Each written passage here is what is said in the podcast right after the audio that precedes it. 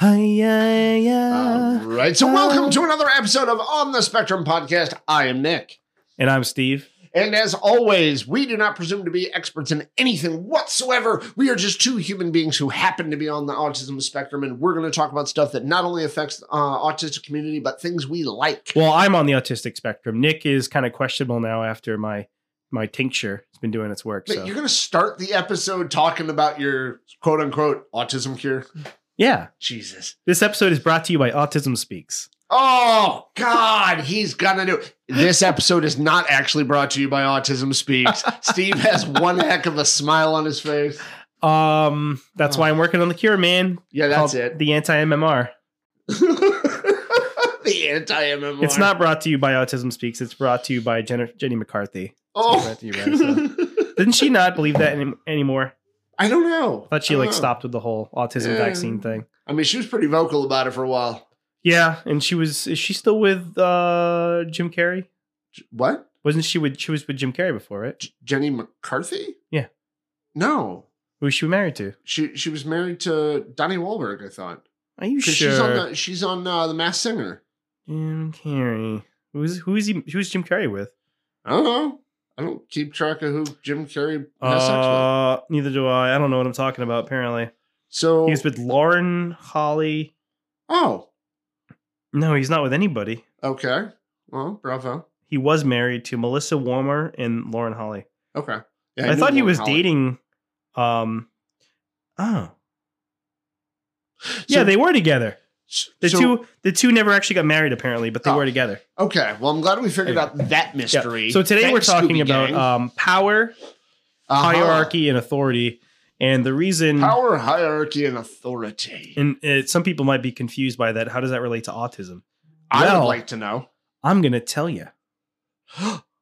Please do. Uh, so I think that this is a common struggle. We we've touched on some of this before in previous episodes, um, especially when we're talking about when we brought up working in the past, like uh, being employed, how unemployment's a big problem Yeah. for people on the spectrum, and maybe another episode we'll delve into like um, support, like uh, unemployment, and some of the other like issues that disproportionately affect people who are on the spectrum. But Right. we're not Compared the necessarily going to talk about that today, but um, I, I think some of the reasons why people get into trouble, with besides the obvious social issues, Mhm. um, a lot of people who are in positions of power or authority uh, think that people who are on the spectrum don't respect hierarchy, and I think some of that could be true because uh, I think that people who are on the spectrum sometimes have a hard time navigating or understanding hierarchy, understanding why certain power structures exist, or maybe just ignoring them. So, for instance, and I've done this myself, a lot of times if you are trying to get something done that's related to work, and whoever it is that's supposed to do that particular thing, if for some reason they're not getting back to you or they're not responding or you can't get it done with them, you'll go to the next person. And a lot of times that will upset people if they think you're jumping uh, hierarchy, if you're Right. skipping over the chain of command. Yeah. Um, so that's one thing that gets people into trouble. Um, another thing would be uh, asking a lot of questions. So I know, like, I've been accused in the past of not respecting either being incompetent, that I didn't know what I was doing, or that I was stupid, or that I was questioning authority just because I was asking a lot of questions. So I like to clarify and I like specifics and I like details. And if somebody um, asks me to do something or they give me a project to work on, I like to ask a lot of questions so I understand what their expectations are. Right. But a lot of times people will interpret that as um, me either being stupid or incompetent because they expect me to make assumptions about those things Mhm. or that I'm questioning them or their authority just in general because Right. I'm asking too many questions. So they think I'm questioning them. Right. And I think that's something that happens to a lot of other people that are autistic. I don't Mhm. think that that's just a me thing. No, no, I, I think you're absolutely right. And I think you touched on kind of one of the main uh, reasons for that is because we're looking for clarity. We're looking for an understanding of expectation and boundaries, if you will, uh, in some degree. And then that other person is like, well, how come you just don't know? Well, because we're not you people. Or we don't want to just assume. Right. We and don't want to assume. a lot of people expect you to make assumptions about Mhm. things or they want you to just so a lot I've had to actually train myself to to just say fuck it and just do things. Right. So a lot of times I've in jobs now, too. especially when I work in positions of power myself when I'm part of the the Mhm. structure of power. Um, right now, I work directly under the owner of a company, Mm-hmm. so I'm one of his second in commands, basically. And I have a bunch of people who work under me, Mhm. and the owner of- a company is going to expect you in that position to just make um, decisions. Right. And I can't ask him about every single thing. I sometimes will ask a couple questions just to understand the basics, Mhm. and anything else I'll just do with whatever I'll use my judgment. And I think that making judgment calls is something that doesn't come easy to people on the spectrum when it relates to other people. It's just going with our instinct and trusting our thoughts on it and just going with it right. because we feel like we don't understand what the other people what other people's expectations are but it's something i personally have had to work on quite a bit because it got me in trouble um most usually in most it it comes it comes into conflict usually when it's in a work environment Right.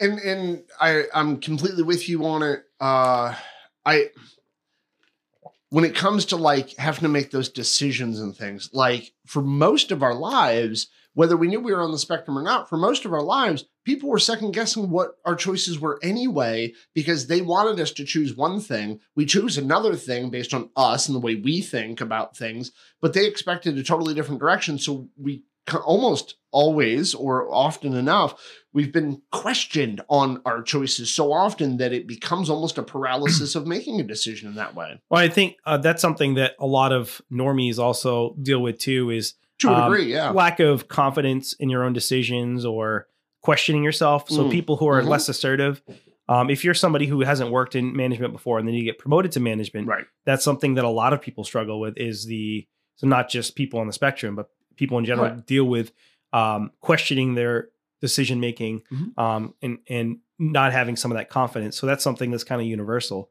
But I think uh, the parts that might be more specific to autistic people is like they asking so many questions to the point Right. where people think you're stupid or incompetent right or that how come you're we can't just figure it out Yeah.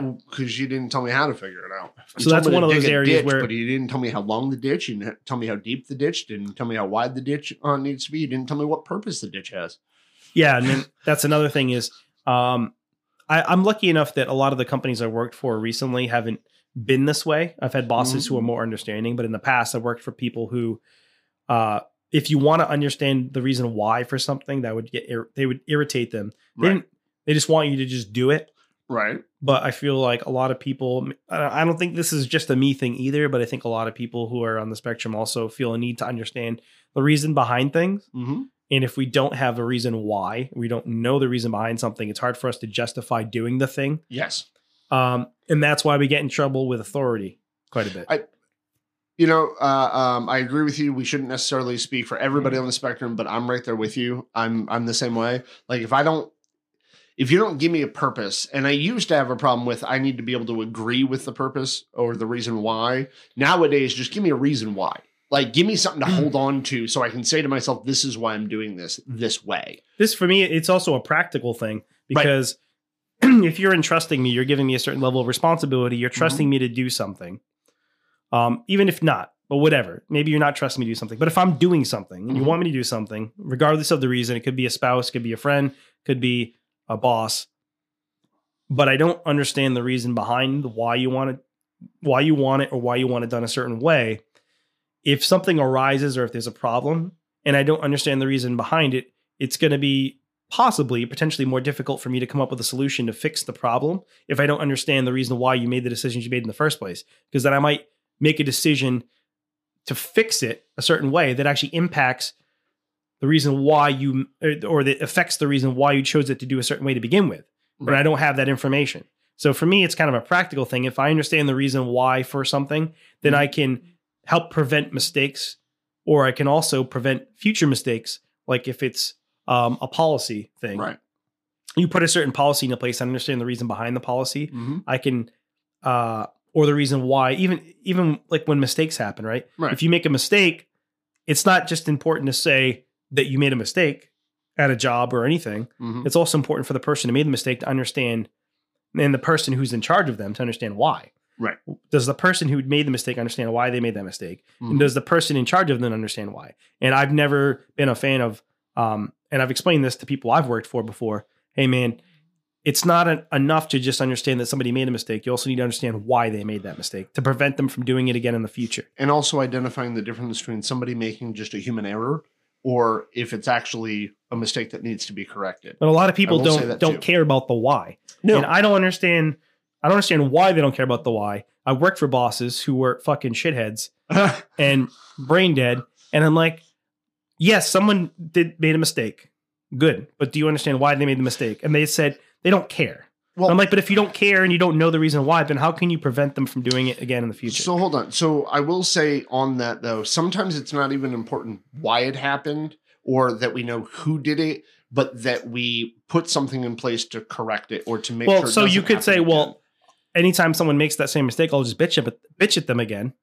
But that's not always That going to work, and that yeah. doesn't always solve the problem. So you can just say, well, if somebody makes a mistake, we're going to write them up, or we're going to Mhm. um, do some sort of disciplinary action. Or if you're a parent and your kid does something wrong, you can just tell them they did something wrong. But if the kid doesn't understand why, if you don't understand why the kid's doing it, so there could be things that are contributing to that that thing happening right. that you're not taking into consideration because Mm-hmm. you don't care about the why. So, but that's why I brought up that sometimes it's just a matter of human error and not about somebody not knowing something or Right. or a lack of training or something. It's just a human error. But that would still be part of the why. yeah, you're the right. why is would is it just a mistake or is there something that's contributing to this mistake Right. that could happen again or is it Yeah. a pattern already where this keeps happening Right. why does this keep happening instead of just saying well you're a shithead stop doing that Well, like in my line of work, um, there's o- there's often times where it doesn't actually matter why. That like the reasoning that somebody had, the the s- series of events that led up to the mistake happening, none of that is important. Everybody just now needs to be on the same page that we will not do that again. Under any circumstance, this is we're just not going to do it. And so, like, even when i think i'm looking at it from more of like a from usually where in positions that i Mm-hmm. work in it's more of a behavioral thing where i'm dealing with a person individually right, and if i'm coaching somebody or trying to help somebody grow hmm and get better yeah, I can't just most of the time it's not effective to just say don't do that again.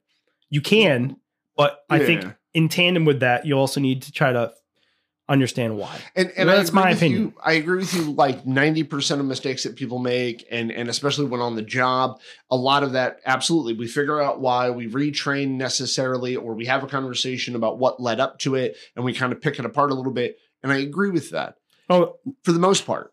You know, like ninety percent of the time, that's that's the action you take, right? That's what's needed in it. But I think there are times too that like knowing the why and then spending the extra time to train somebody or retrain somebody in something isn't necessarily needed either.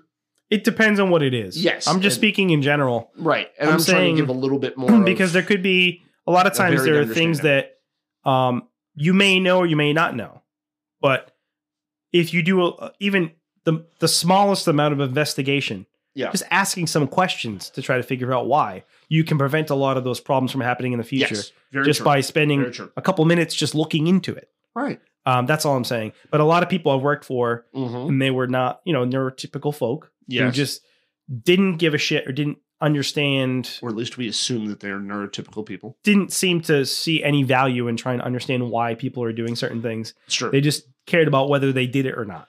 Well, I mean, I will say this: when I was a retail manager, I didn't give a shit why. I didn't give a shit why somebody didn't fucking do something in their job correctly because it's retail. Like for one, there's a thousand other people right behind them who want a fucking job. Uh, there's tons of applications all the time, so I didn't actually give a shit in a lot of ways. I mean, I'm much more of a dick of a boss than you are, or at least I used to be much more of a dick of a boss than you are currently.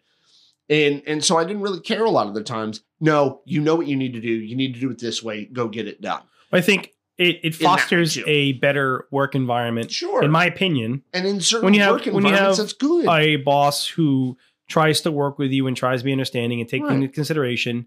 And yes, things have to be done a certain way. And Mhm. yes, you will receive some type of disciplinary action, possibly, if you don't do things the way they're supposed to be done. But you also need to, like, especially if multiple people are having the same problem all the time, well, Well, there might be something here that's causing this to happen. So that right there, though, if multiple people are having the- are are doing things, you know, incorrectly the same way, to me, that's automatically a management training issue. Like automatically, if you have multiple people that are making the same mistake, or at least you know multiple people doing things you know not the way in which you'd want them to do them i think that right there Well, is so a leadership I've had issues with training that. issue recently. And Yeah. so my approach to that is like, well, if all the people that are working with me are not doing what the company wants them to do, right um, I look at it as well. We need to find some way to motivate them to do it. Find it. Find the same. Let's try to make it easier for them because I'm looking at it and like, well, why are they not doing it? Yeah. Well, it's it's tedious, or there's different things that are making it difficult for them to do. So rather than do it, they try to avoid it because it's a pain in the ass. right So my way of dealing with it and that approach is okay, well, I'm going to try to make it easier for them to actually do the task we want them to Mm-hmm. do. So they have less reason to say, less ex- less reasons to give for excuses. I'm making Right. it easier for you and I can make it fun even. By making it easier, I'm making it fun, uh, making it more engaging, then they're more likely to do it. I've I've never understood people's obsession with wanting their job to be fun. It's your job, just go do it. Yeah, but you know, it's that's how people are. Like if you want something fun, go get a hobby.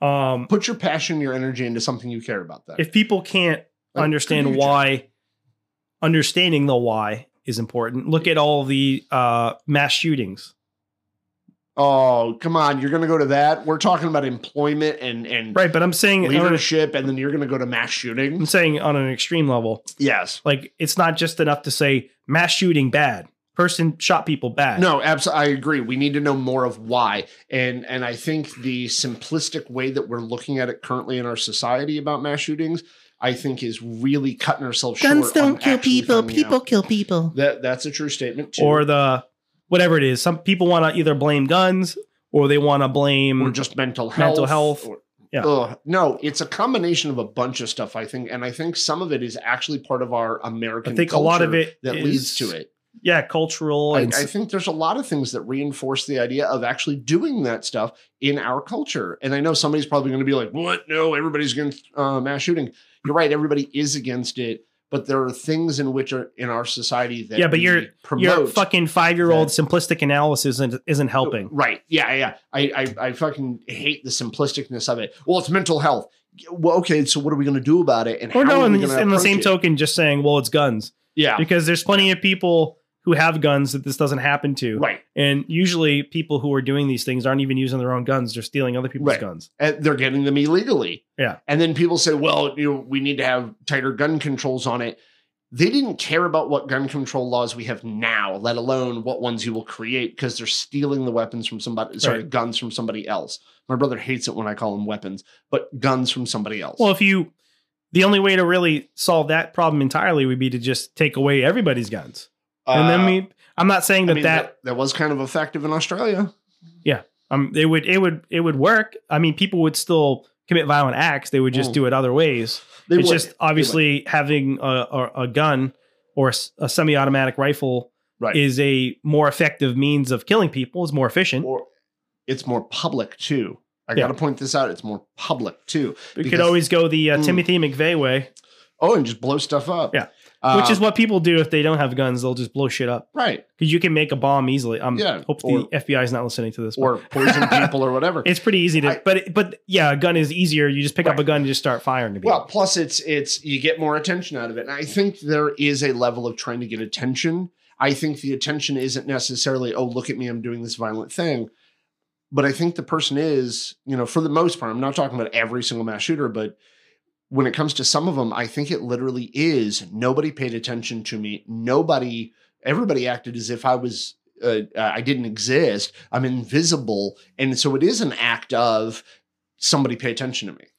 And yeah. I don't mean that in like a whiny, like Well, that- kind of way. so I guess my point was is that Yeah. if you go to the extreme, you can see why understanding the why is important. But I think Mm-hmm. on a smaller level, it's also important when you're dealing with people day to day. But a lot of neurotypical people that I've dealt with over the Yeah. Have found my need to understand why to Uh-huh. be irritating, annoying, weird, or they think that I'm MR. They think they call me all these different things. Yeah. You know, part of it Yeah, is I've because why are you asking so many questions and why do you need to understand everything? Right. Because I don't know, I just fucking do. Yeah. It's like and ex- like if I get into those situations where Right. I'm working, even if I'm not a, a manager or a boss, Mhm. if I'm even just an underling and you give me a task to do, shit doesn't always go according to plan. But if I understand your reasoning and why we're doing something a certain way, that better informs me to make a decision when something doesn't go the right way. Because now I understand the purpose behind what you wanted to do.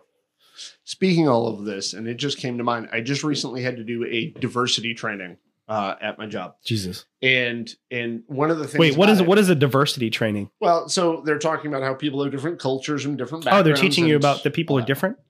Yeah, I Uh, didn't know that. But in that of talking about diversity training, Is it like people are diversity sensitivity? Uh, not quite that far, but it's more of just be aware of. So anyway, it's a fucking it's a fucking training from a corporation, dude. I just don't, I don't understand the purpose of that. Anyway, okay. so what I'm getting at with it though is when I see those trainings, they're almost always talking about other types of diversity in the workplace.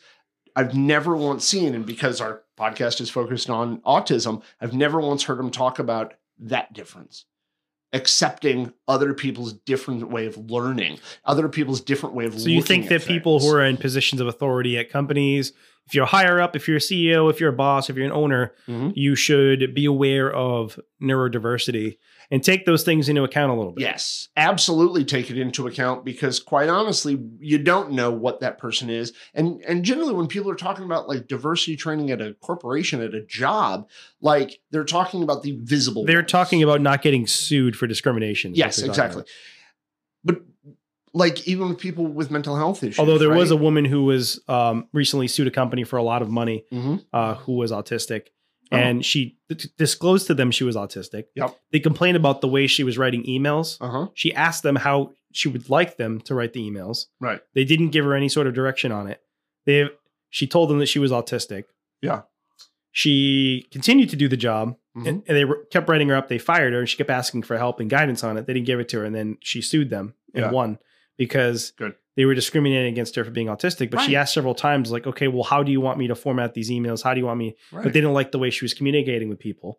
but the way that she was talking to people in emails was probably a result of her being autistic. right. But she asked for help, like, tell me how you want me to do it. And Right. they didn't give her any guidance. They just, for, well, you should know. Yeah. I, I I once heard from a boss, and this was after I got my bachelor's degree. I once heard from a boss, you should know how to write, you went to college. Okay, I do know how to structure a sentence, and I did go to college and I did submit papers, but that doesn't mean I write the way you want me to write. And so I've actually been in that situation. Uh, now I have to do a lot of clinical language because of what I do. I actually I was- I communicate was- better writing than I do verbally. Yeah, you usually. really, you really do. The fact that when we ever have little tiffs with one another, you, It's easier for me me to faster. organize my thoughts. yeah, When I speak, I tend to stutter or stumble over my words a lot more Yeah. Versus when I write things down. I write very quickly. Like I'll write You stuff do. very fast, but I'm able to structure my words in a way that makes more sense, especially to other people who, who don't like like if I if I'm trying to express myself, if I was going to write a love letter to somebody, right. it'd be much easier for me to tell somebody how much I love and appreciate them if I was Mhm. writing it versus just saying it. See, and and I'm kind of opposite of that. I'm much better when I talk. Like to me, typing and and sitting down to to work out something on paper, if you will, um, it's a lot longer of a process for me, and it's a lot harder for me to get So I everything I want to get out. what I'm saying is I mask better when I write because it was much more Mm. obvious to people that I was different when I spoke to them or dealt with them in person versus when they dealt with me via like email or text messaging. Mhm. People had a different impression of me when they read when they read what I wrote to them via email and text messages or through things that I wrote, poetry, whatever, versus when they spoke to me in person, the two people seemed different to them. So it was much more obvious that I was quote unquote weird or Hmm. they would call me weird, eccentric, uh, whatever. you just kind of proposed something interesting there. Um, I just had to think about that because you said you you mask better when you write, and I had to think about that. Do I mask better when I talk, and that's why I'm more comfortable with it because I feel like people understand me better verbally, and I think there's a level to that. I think there is a piece to that that I mask better when I talk. I mean, granted, I've never once heard somebody Well, I also don't have to know, worry about identify my autistic moments. I don't have to worry about eye contact. I don't have to worry about certain things when I'm writing. Yeah, So if I'm writing an email to my employees, for instance, yeah, it's much easier for me to um if I'm asking them to do something right, and I have to communicate with them all at once, Right. it's much easier for me to just send them an email and then follow up with them later with a Yeah. phone call versus me trying to talk to them all in person at once because I feel that sometimes I don't communicate myself as clearly when I'm communicating. Right. But if I can send out the email first, it lays out everything clearly, and then I can just reference and ask questions if they need clarification after that. I have a much harder time when I'm writing, uh, when I'm typing. I have a much harder time getting all of it out because I'm so succinct when I write. Like I've always been told that I'm so minimalistic when I write because I'm just so minimal. Uh, like I'm so succinct. I'm so short when I write. I always feel like I'm never giving enough. But when I write it, I feel like I express myself completely, and then somebody reads it and they're like, "Well, what about this? What about that?" Well, no, I meant all this much more to it. And so when I talk, I feel like I can completely get more of it out. Granted, I've also been accused of lecturing people all the time when I talk, so there's that too. So did you have? Mm, Um, I'm assuming you've had some of the same problems with authority or power figures that I have. yeah. Did you have the same issues in university or the military? Um, so not in the military per se, and that that was a weird situation. I mean, for one, at the time I didn't know I was autistic, so a lot of the sensory stuff that I was dealing with, a lot of the proximity to people physically, and a lot of the touch stuff, like I didn't know that that was necessarily you know sensory issues with me. I just You just I thought you had a thing. You're just like, I just Yeah. have a thing. I don't like and that. and so I didn't necessarily have issues with authority in the sense of like they accused me of of you know uh, uh, Being- being obstinate or something like that or or but I had I I didn't call you uh, a homo habilis or call you no retarded. no or- well not in the military um but I I I just ended up at some point starting to get panic attacks anytime I saw uh like officer ranks on somebody's chest where the rank would be in the middle of the chest I I started to get panic attacks when I'd get near him because I didn't know what to do and I didn't want to say the wrong thing and I wasn't sure what to say and I wasn't sure how to behave. And so I was really pent up and I'd get uh, panic attacks from it. Um, and it I it didn't really get better before I left the military. Um, but I will say that because I had the experience of being in the military and kind of having to pack away a lot of those feelings and thoughts and anxiety and all that, and just kind of had to manage it in the moment, I I have come out of that being able to manage a lot better when it comes to dealing with things. Um, I mean, I've always had issues with authority, if you will, or at least always accused of having issues with authority because I always question things, like like you were saying, asking questions about a lot of stuff, but also because I have a tendency, and you know, people this don't too, people don't like to be questioned Right. a lot of times. They want you to just do it. yeah. Uh, like, like you've probably noticed this in me too. I have a tendency of saying things matter of factly, like very matter of factly, as if I'm right and nobody else is right. And I don't believe I'm always right. I've never believed I was always right. I don't believe I'm the smartest person in the room ever. But people have accused me of, well, you sounded as if you you just knew. You you were just so confident when you said it. No, it's because of the way I word it. I sound very matter of factly. Um, in in fact, like there are times where I word things and I'm asking a question, but people don't know I'm asking a question because of the way I worded it and because of my inflection. It doesn't sound like I asked a question. It sounded like I told somebody. Yeah. Um, I, I don't know, think- I get accused of that a lot by partners. I think it's it's. I mean, I was talking a lot about work. Yeah. And about university. I asked you about university Yeah. and military, but it's also family too. Like I know Oh, yeah. growing up, I used to annoy the shit out of my parents all the time Me because they would ask me to do things or they would give me answers for things that didn't make any sense to me, Right. and I kept asking them. I kept asking them questions about it until I drove them nuts and they wanted to fucking lock me in my Uh-huh. room because, uh, you know, oh well, you know, I want to do a certain thing or I want to do this, and then they Right. give me some bullshit reason, and I'm like, well, that doesn't make any sense. And I explain all the reasons why that doesn't make sense. I'm like, so you told me this, you told me no for these reasons, but these reasons obviously aren't don't make any sense. They're not valid, Right. and they're just like, shut the fuck up, kid. you know, because they just want you to just accept it and go away. So I will say, and that is kind of a normal kid thing to do. But the difference is, you know, being autistic, that doesn't go away for us. Yeah, but I also used to- shit ton of questions. I think I was a little extreme because I would sit there and bug my mom for like literally, I'm not exaggerating, Mhm. like sometimes for an hour or multiple hours yeah. about something. I I may have. I don't. I don't know actually if I did that or not when I was younger. I may have. I probably did. What's up? All right. Every time your attention gets pulled, it was out of uh, Tony. windows- Tony was walking through the yard. Oh, okay. Anytime I see your attention go pulled in another direction, I'm like, oh, is this It something I got to be concerned with? my autism is tingling. I saw Ah. something in my periphery vision and it made me turn my head. Yeah. Um. So yes. Uh.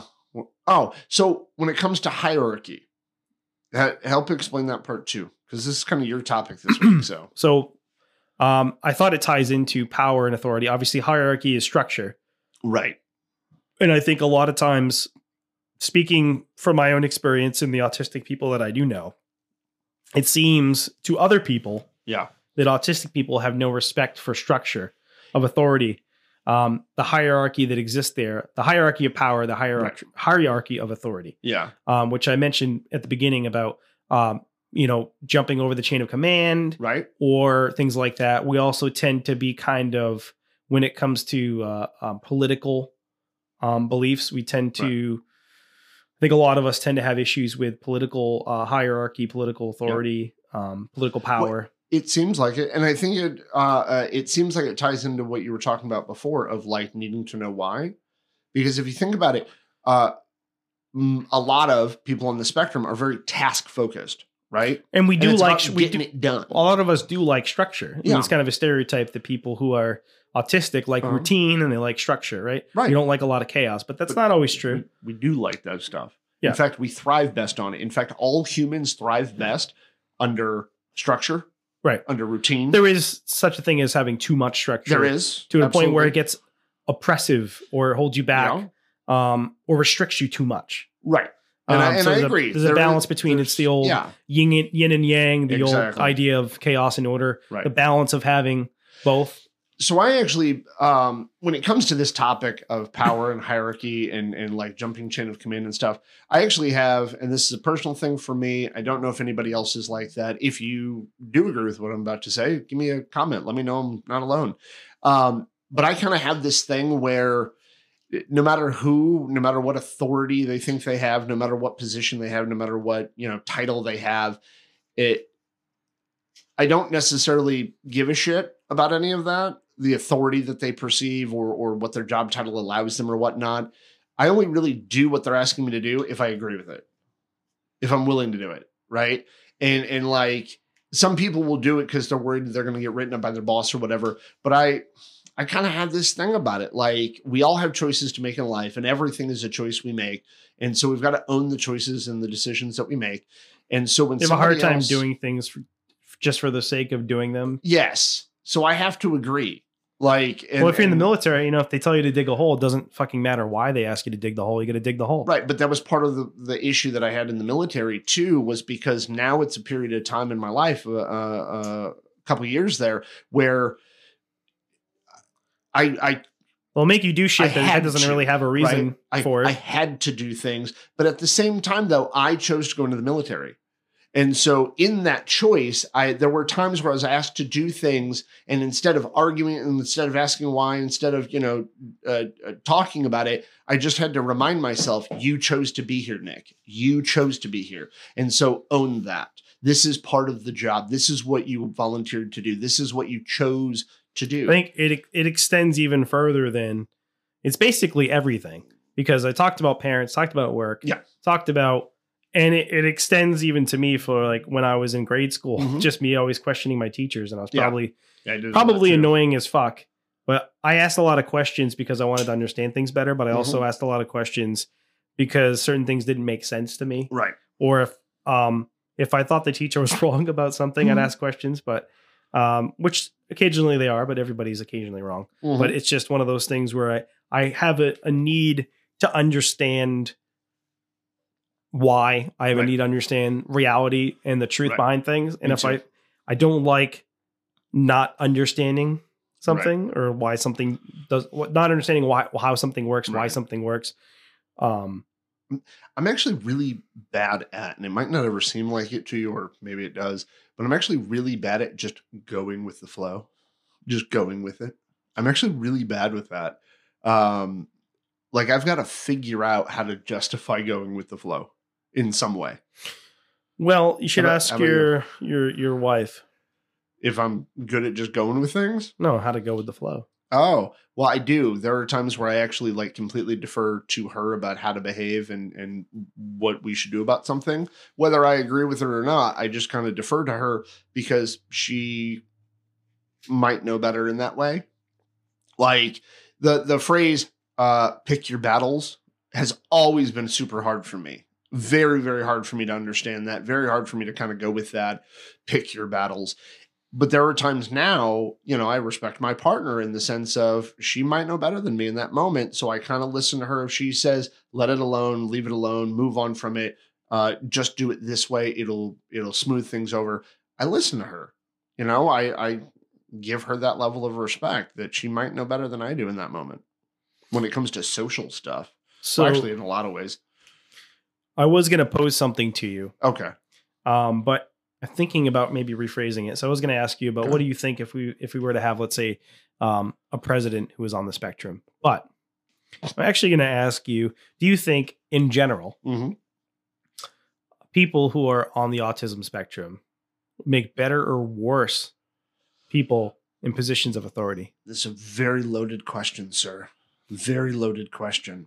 Uh, I think it also depends. Obviously, a lot of it depends on the individual and where they sit on the spectrum. But I think that That's Uh, why it's a loaded question. I, I also was thinking about how I was watching that documentary about Ted Kaczynski the other Uh-huh. day, and a lot of people think that he's autistic. Yeah. Um, he was diagnosed with something different, which used to also be before they had autism. They used to diagnose people with schizo or something like that. No, no uh, schizo schizoaffective. Uh, Yeah, it's it was- a personality disorder. But it was what they diagnosed before they had autism as a diagnosis. He was diagnosed with that when he was younger.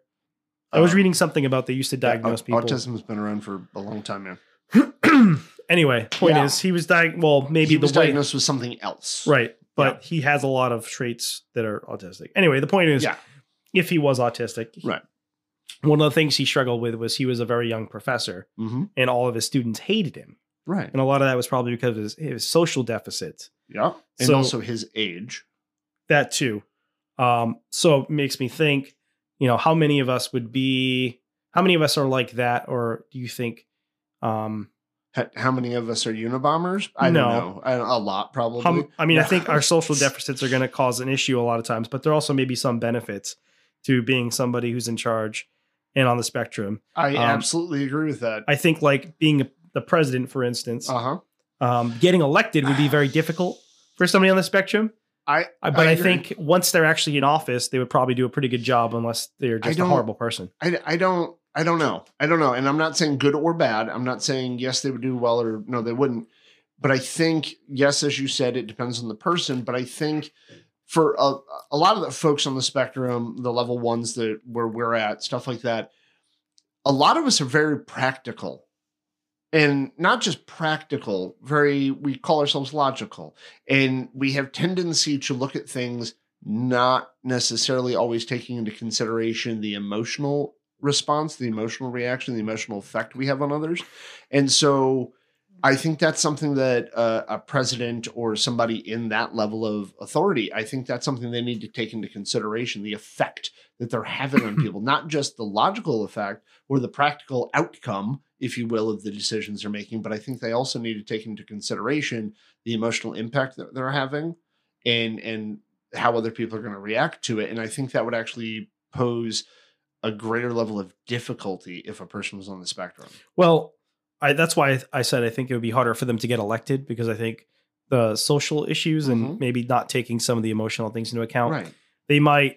They're, the way they run their campaign, they might rub people the wrong way. They may you'll not. guarantee. Um, but if they get elected, I'm saying once they're in office, I think they may still have some of those issues. right. Um, so when it comes to the uh, optics Mhm. of the administration, people might not be happy with some of the things that they're doing, but I think at the end of at the end of the term that they probably would be able to do a good job and accomplish quite a bit, even if people felt like they didn't or they hated that person for certain reasons. Well, I don't know. Which happens to politicians anyway, Yeah, presidents get blamed for shit that they have nothing to do Yeah. with. Um, I mean, the the idea of whether they would get stuff done isn't even necessarily up to the person, uh, because they've got to work with the other bodies of governance there uh, to get things done. And I don't know. I don't know. I don't know. Like there, there might be somebody who is amazingly good at social stuff. They learned all that. They learned how to math super well, and they're able to be president. I don't know. Um, I, I just, I think some of the issues that a lot of us have, I think it would come into conflict uh, when it comes to all of the pieces that a president needs to take into consideration. Um, at the same time, I mean, would we get potentially more stuff done for our peeps? Yeah, most likely. But I think when it comes to like overall taking care of some of these social issues or the financial issues or you know structural issues of the country i think that there would be i think some of the it, it wouldn't necessarily be i don't know i don't know I, I just think there would be issues when it comes to So what you're saying is you effect. want to just keep having some old white men. i did not even remotely close to say that not even remotely close to say that Uh, so, do you think that there are any, um, if we're talking about hierarchy and all that type of shit, do you think that there's anything structurally, uh, anything structurally in the United States that kind of holds our peoples back um structurally Yeah. like institutionally, structurally? Um, that could be doesn't have to be politically necessarily, Hmm. but it could also be just the way that society's set up. What do you think? Um, so, for instance, uh, there are certain things that impact certain groups because of the way society's structured, right? right I'm saying, like, what do you think? Uh, what do you think out there that is that structurally impacts um, people on Uh, the spectrum? So I think one of the things is because we still live in an NT world. I, I would um, say I, I think very much so because we still live in an NT world. Uh, and that's not going to change nor go away anytime soon. But I think how that impacts us or limits us or whatnot is because we're still like there are still people who, even though they know you're on the spectrum, they still prompt and make demands of looking at people in the eye. Yeah. and and so they're still holding to that older kind of like societal norm if you will. And that's really only a major societal norm in this country uh, and i guess in most of europe too but like there are other countries where you don't the you're not forced to make eye contact. In fact to make eye contact can seem aggressive. Um to some people and so i think that's one of the things i think the social contract that we all have to play by the nt social contract I think that's something that's very limiting to us. And I also think that the current understanding about autism is a limiting factor. But I think the only thing that's going to help make that go away is not even necessarily like more autistic people being more out there about being autistic, but I think more research needs to be done to understand what we can do about things and what we can't do about things. And basically, you know, identifying a new set of social rules for us. I think what we need to do is take all of the autistic people in the Uh-huh. country and we need to get our own city. We'll build our own town, our own city, and it's autistic only. And uh, so you have to you have to show your TISM card at the door when you come in, and we'll have a perfectly run, structured society that doesn't give a fuck about anyone's feelings, but runs really well. There, there would be like 800 D and D, uh, Dungeons and Dragons places, Warhammer play shops, and and Magic the Gathering shops, and I don't think there would be a whole lot of uh, I don't know gyms. Uh, not to say people in the There's only one- don't go to the gym. Only one It's TV channel, and it as many of plays. Well, nothing but Star Trek Yeah, reruns. exactly, exactly. There's one cha- one TV channel in town, and it plays Star Trek and, And My Little Wars Pony. Oh my good god! um, yeah, Friendship yeah. is magic. That's the one. Yeah. yeah, that's it. The brownies. That's it. I don't know if bronies are artistic. I just That that would that would be probably the least social town in America. It's fine. It'd be, no, they, I mean there would be some stuff. I mean you have to play D and D with other people. I mean Yes, Take- you do. take turns playing Dungeon Master. yeah. I roll my geek twenty. I score fifteen against my knowledge check. I don't actually know the rules, but Yeah. But it's fucking funny. When I know they it. roll d twenty. They have Yeah, they twenty do. sided die, and I know you have your stats and you roll, Uh-huh. and you have to roll depending on what your actions you do. That's right. That's about That's all right. I know. Okay. So I actually used to play D and D for a while. Yeah, you know Yeah. more about it than I do. I don't know. Oh, not that much more. Um, I'm a level twelve paladin. I mean, even when it comes to Magic the Gathering, dude, like when I used to do Magic the Gathering tournaments, like in person, oh, you could absolutely tell who was and who wasn't on the spectrum in that damn room. So, uh, my Subway sandwich is here, so I need to uh, take a break real quick. Can you uh, pause the game? um, you, you would always like. I will say one thing. It was kind of apparent with some people being on the spectrum because even though they put a card, okay, and if you ever played Magic the Gathering before, you know what I'm talking about. They go and play a card, and they tap their mana and they always tap turn the card a specific direct amount right there's always like this uh, um, kind of 45 degree angle they put it It's got to be uniform. yeah and then they put the card out and even though the card itself has very little on it, it like there's no major special ability on it that somebody's got to read and follow the rules of they put it out they still read the card completely like Yeah. the name of the card the type of creature it is the special uh, specifications Aren't they it. just OCD, Nick? Could be. Could be. I was being although sarcastic. I don't know if that's an uh, OCD trait in that way. No, but people think that anybody who like has to do things in a certain Yeah. way is OCD, even though people who are on the spectrum Mhm. a lot of times will have specific ways. Well, The I mean, routine they want, you know, they want everything Yeah. to be uniform or routine. Right. So if you're tapping your lands, a lot of time you tap them all exactly the same. Or, well, and that's misunderstandings about OCD. I mean, there's misunderstandings about a lot of disorders uh, that have tendency to overlap, and people are like, "Well, uh, I must be this, this, and this because I have all these different individual traits." But like when it comes to being on the spectrum, people on the spectrum get depressed. We have anxiety. That doesn't mean we also have clinical depression or major depressive disorder and an anxiety disorder. No, we have anxiety. We get depressed. Like we have those other things. Like uh, uh, there's a lot of folks that are combining the the communities of ADHD and autism. Now I don't know how much research there is that says you know there's a a, a big comorbidity link between the two of those. But I will say every time I hear somebody talk about how they're ADHD and autistic, they're they're like, well, I have a hard time paying attention to things. Uh, okay. yeah, but ADHD But ADHD people will also have a hard time paying attention to things unless it's something they're really into.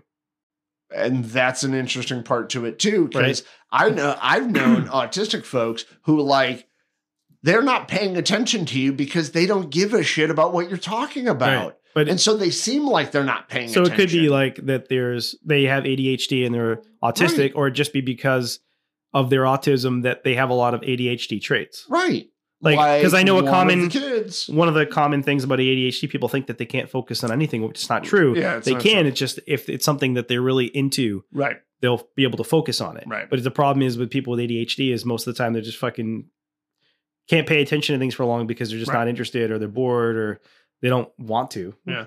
Um, obviously that's the simplistic, Yeah. but I'm just saying like if they if they like something enough, they'll pay attention to it. Right. Like if you're an ADHD, ADHD person, but you can sit there and play video games for four hours Mhm. because you're really into it.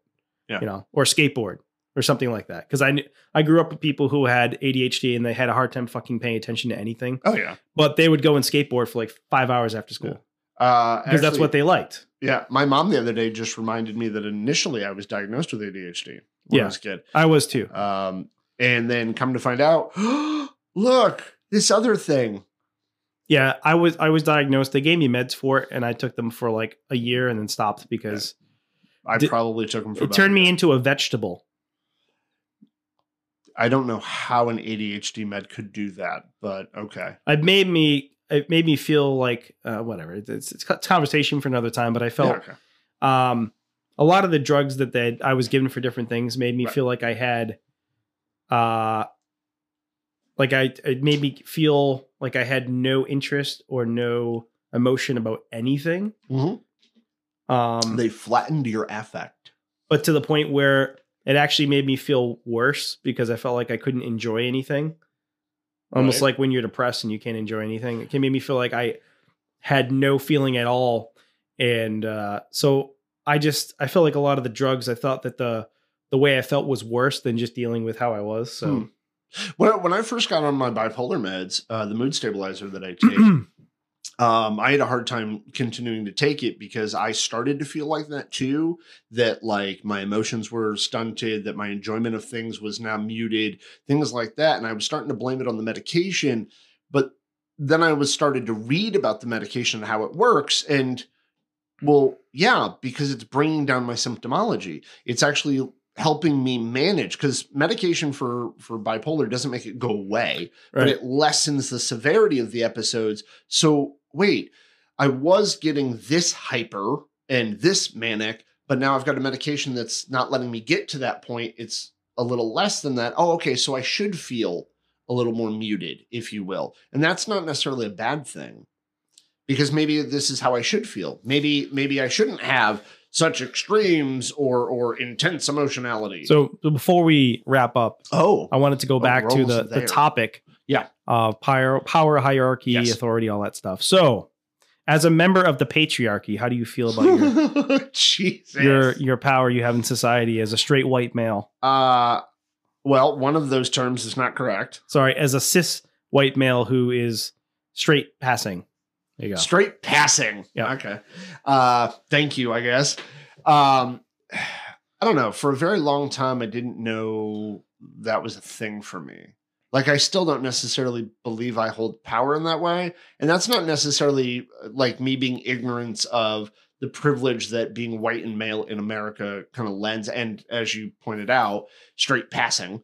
Um when it comes to like for a very long time I didn't know um, and I, but I mean, even to this day, I don't feel or have any inclination that because I'm a guy, I can get away with more, or because I'm a guy, uh, uh, I hold this or that more than anybody else.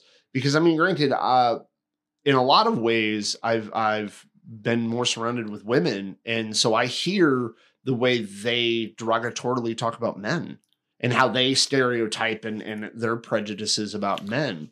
And so in I think regard, I never felt like. There are certain privileges and benefits that there I'm, are. There that are.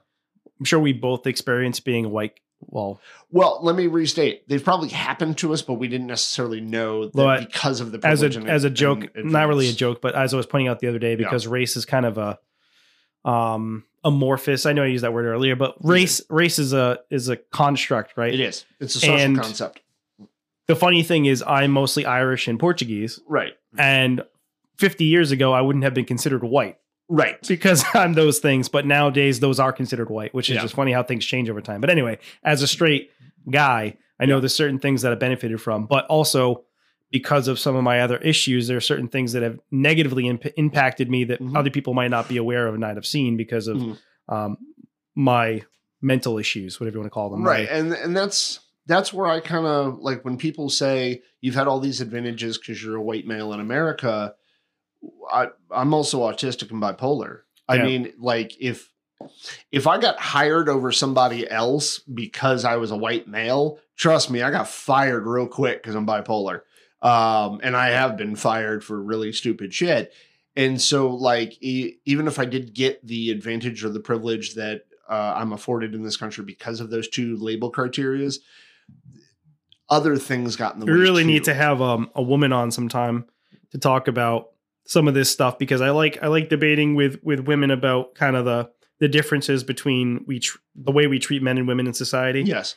um, because I think that uh, there are a lot of privileges and advantages to being a guy, but I think there's Yes. also a lot of privileges and advantages to being a woman. I agree. A lot of women you talk to will not admit or Uh-huh. not acknowledge the fact that there's certain things that benefit them. Yeah. Um, the stereotypes and some of the the the ways that we treat the genders, Mhm. they also there's negative and positive even for some of the same things. Yes. Like something can be a negative and a positive at the same time. Like because Yes. depending on the situation, it might benefit you one way or the other. Mhm. Um, like people assuming that men uh might have like the answer. You know, a lot of times people will look to they'll trust the man's answer over a woman's answer. that's- Especially if it's something that has to do with science or or buildings. That can that can benefit you, but it can also work against you. Right. Yes. Are assuming that men are more competent. Right. Uh women, right, being judged on their looks. Mhm. That is not fair and it plays against them, but it also can benefit them if you're a beautiful woman who gets Gets things because of it. yeah, Um, hold on. I will. I will say this much because in both those regards, those are social concepts. Those Yeah. are social stereotypes that we carry. The interesting part about it is, like, well, you you said the one about being a beautiful woman, right? Right. Men are still judged on their looks, Right, but we we treat In- in beautiful the women same- in a different way than we treat pretty or attractive men. We No, attractive attractive Uh, hold on. attractive men get Attra- just as many attractive- benefits no, they just because they're pretty. I think they do get some, but I think as a society we value beauty more in women. And I will fight you over that. No, no, no. I will say we openly discuss it more. There's a reason why like um there's a reason why the beauty industry is what it is when it comes to women, when it comes to cosmetics, makeup. Why um why is it that women do so well on OnlyFans and men don't?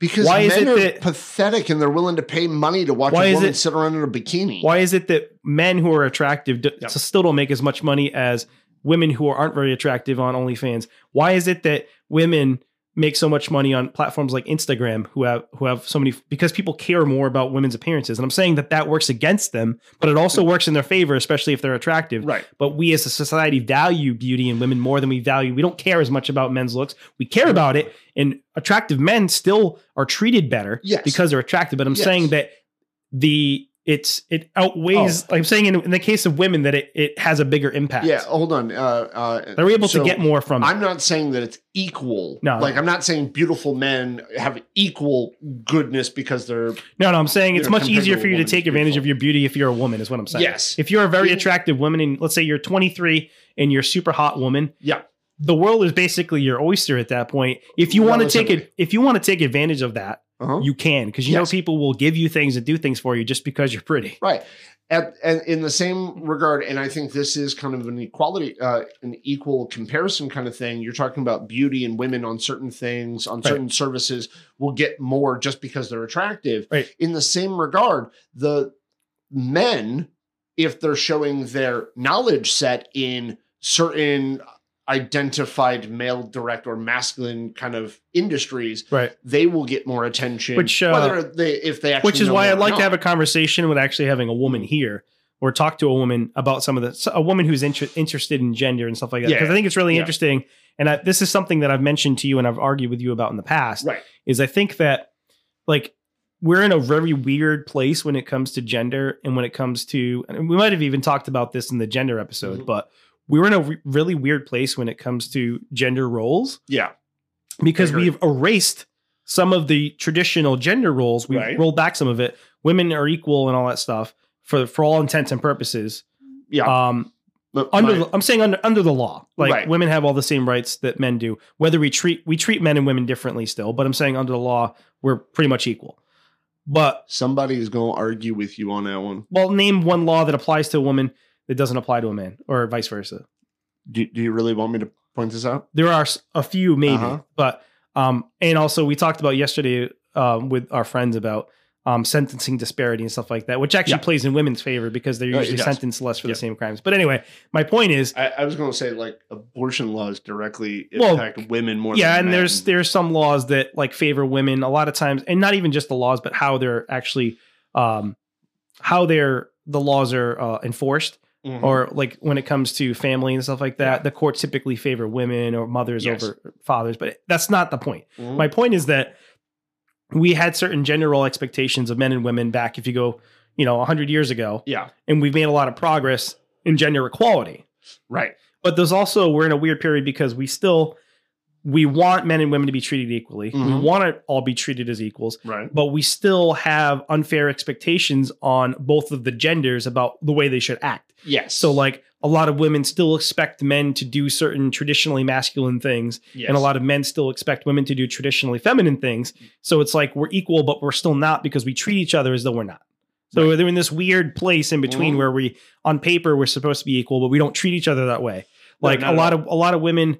Um, this is changing quite a bit, especially with the younger generations, like Gen Z and my and millennials and stuff yeah. the women don't always expect men to pay but even up until like recently a lot of times women will consider themselves men and women. They say well, we're equal and when it comes to dating we're equal. But they still expect a man to plan the day and to pay Right. for a date and all that stuff because they still want that traditional part of it. Right. but so Well, that's why And there's even the expectation that the man is the one who has to initiate the conversation out. and not all women are like that. Like No, i'm dating all, somebody not who's not like that. And i've dated women who aren't like that but i also dated a lot of women who do still have those expectations. But at the same time they don't see how it's contradictory to be Yeah. wanted to be treated Yeah. like a guy quote unquote be treated equally but then at the same time expect special privileges because you're a woman like it doesn't make any sense What's interesting is like this actually ties into our topic a little bit Yeah. about power dynamics, about understanding our power. And, Like, and I'm- i'm a woman i'm strong i'm independent i'm equal to you but i want you to pay for all my dates and i want you to take care of me right? well then how are you equal if i'm taking care of you Valid point. but I, I men do i'm not i'm not saying that men don't like there's not certain things that men do that annoy women when it comes to that too i'm just speaking from the male perspective about Right. some of the the things that don't make sense where we say we want to be equal, but then we don't act that way. Yes. So we're in a weird kind of like in the middle. We haven't gotten to the place where we truly have gender equality because Right. we don't act that way, even if we have it on paper. Yep. But we also don't live in the 1940s and 1950s where women are all homemakers, right? Women are out working in society. They're, you know, Yeah. they have freedoms and stuff like that. We just don't treat each other that way. In a lot of ways, there's a lot of social contract stuff when Yeah. it comes to we that. still expect Social men to do certain things. We still expect women to do certain things, even Yeah. though we're supposed to be equals. Right. Yeah, and we say we're going to respect people's differences, but then we still hold people to those expect those other expectations. Yeah. Yeah. Well, uh, I just want to thank everyone here for listening to us. If you have anything you want to say, or if you want to say I'm a sexist, misogynist asshole, go ahead and leave it in the comments. Yep. Um, Leave us a message. if you're a woman who would like to talk to us, let me know. Send me a DM. yeah, we uh, would very much appreciate actually having that conversation that Steve was talking about. I, I advocate for having more women and more people from different backgrounds on Right. the show. Um, I would like to have people who aren't like us here to talk about their, especially if you're autistic and you're not like us. Right. Uh, like I say at the beginning of the show, we we do not presume to be experts. So if you have a different point of view, if you come from a different background, if you you know any of that difference kind of opinion stuff, we would love to talk to you because we are very much into understanding people as a whole. So we'd Yeah. love to hear somebody, especially people as a whole if you're a woman. Just kidding. That was a bad joke. wow. Anyway, that, was, that was a sexist joke. I'm sorry. Um, so uh, before we go, yes. um, just want to thank you for listening once again. Mhm. And I wanted to give you another update on Nick. He is 93% neurotypical now. His neurodivergence has been almost eradicated. We had brain scans done earlier this evening. Uh, they're going to be up online on the website soon. You'll see his brain scans and you'll see how far he has come with the homemade autism cure tincture that I have developed right here in our coffee shed lab. One day somebody's going to piece together all of the times you've said this and take them completely out of context.